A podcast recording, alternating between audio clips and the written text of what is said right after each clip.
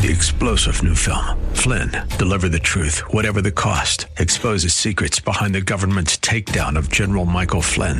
Flynn knew what the intel world had been up to. He ordered the first audit of the use of contractors. This set off alarm bells. He told the truth. He was the most dangerous person for Donald Trump to hire. They had to get rid of Flynn.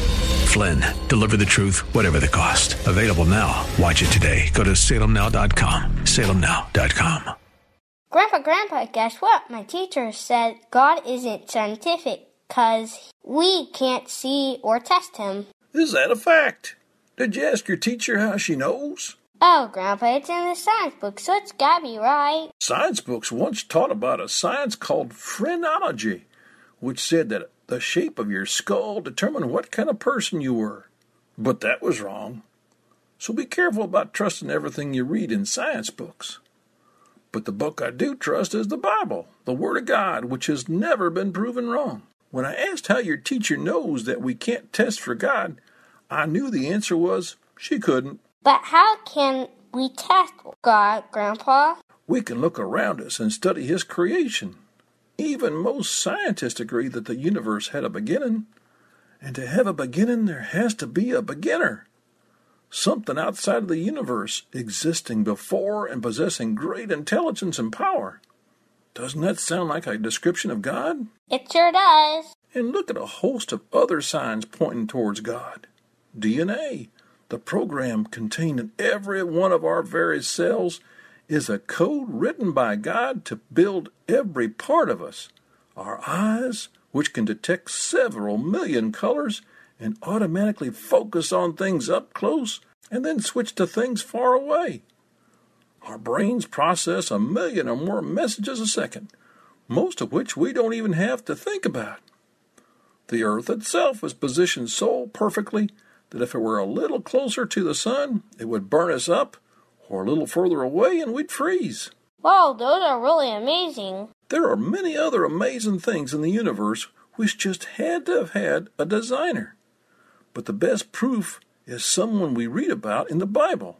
Do you know who that is? It's just gotta be Jesus. Right, you are.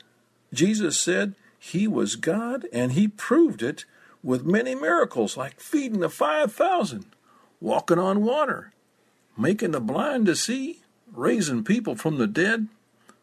But the greatest miracle was his own resurrection from the dead. It is the reason you and I can know that one day we will join him in heaven when we leave this earth.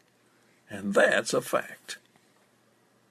For more information, go to sabsa.org. That is S A B B S A.org. Welcome to Believing the Bible. This is Scott Lane with Terry Reed and Dr. Carl Williams, all directors with the San Antonio Bible Based Science Association.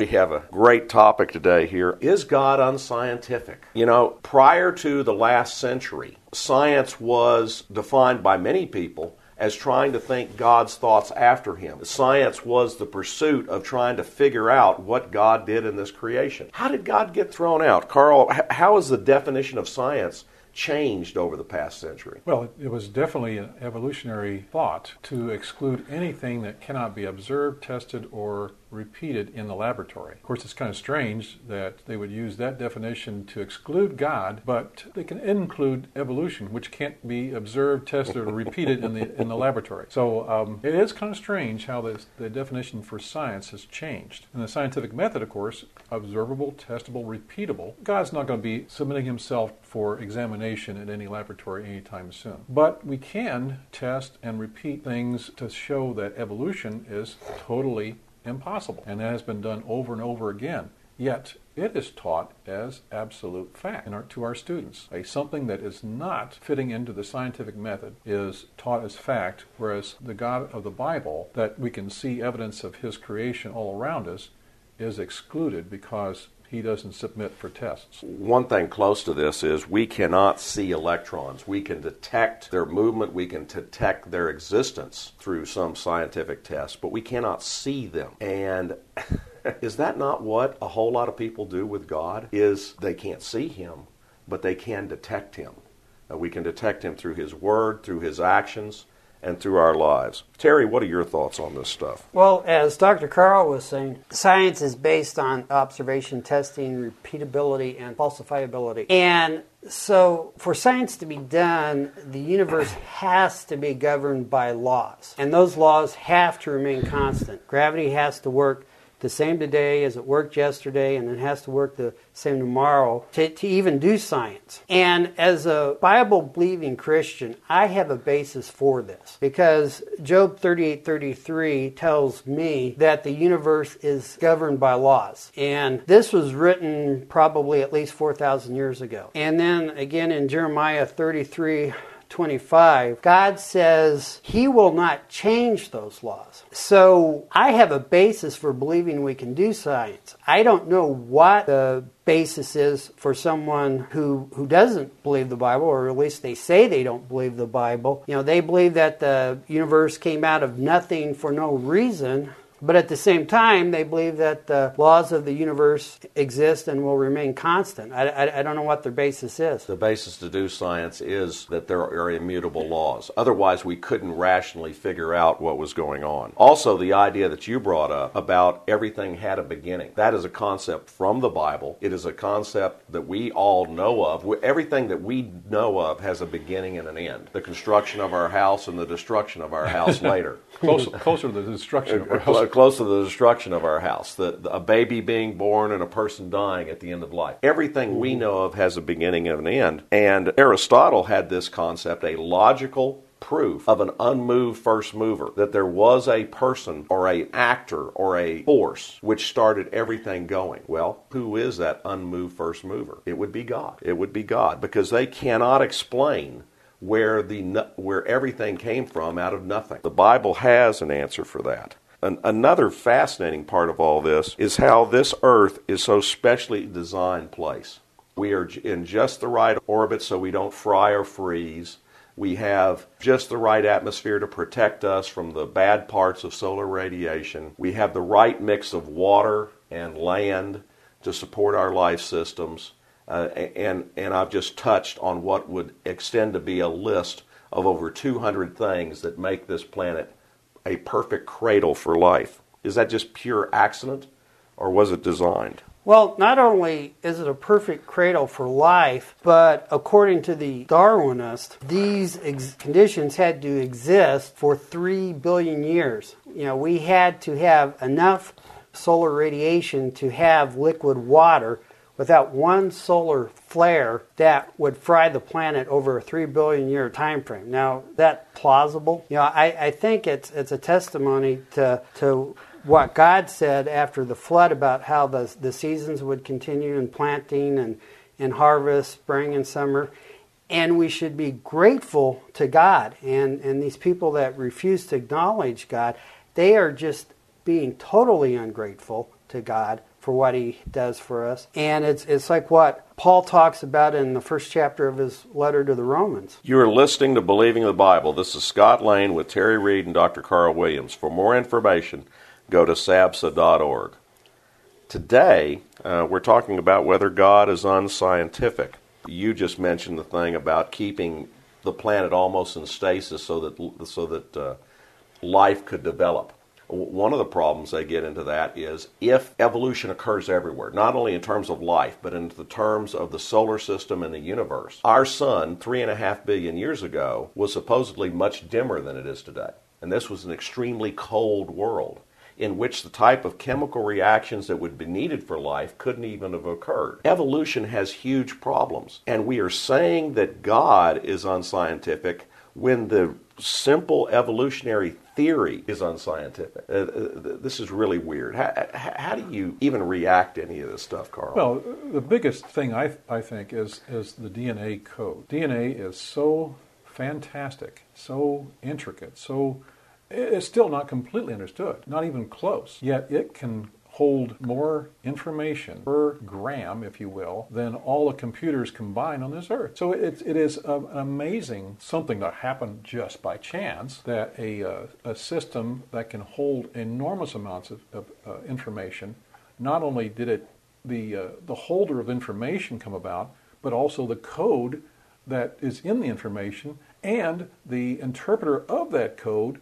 just kind of popped into existence one day. And uh, one, of, our friends who uh, preaches uh, creation in the uh, Hispanic world said that he had an argument with an atheist and said, "Well, how do you how do you uh, it, uh, explain the onset of life?" And he was answered by the glib saying that, "Oh, life's a given." so that's the evolutionist answer to why we have life. Oh, life's a given.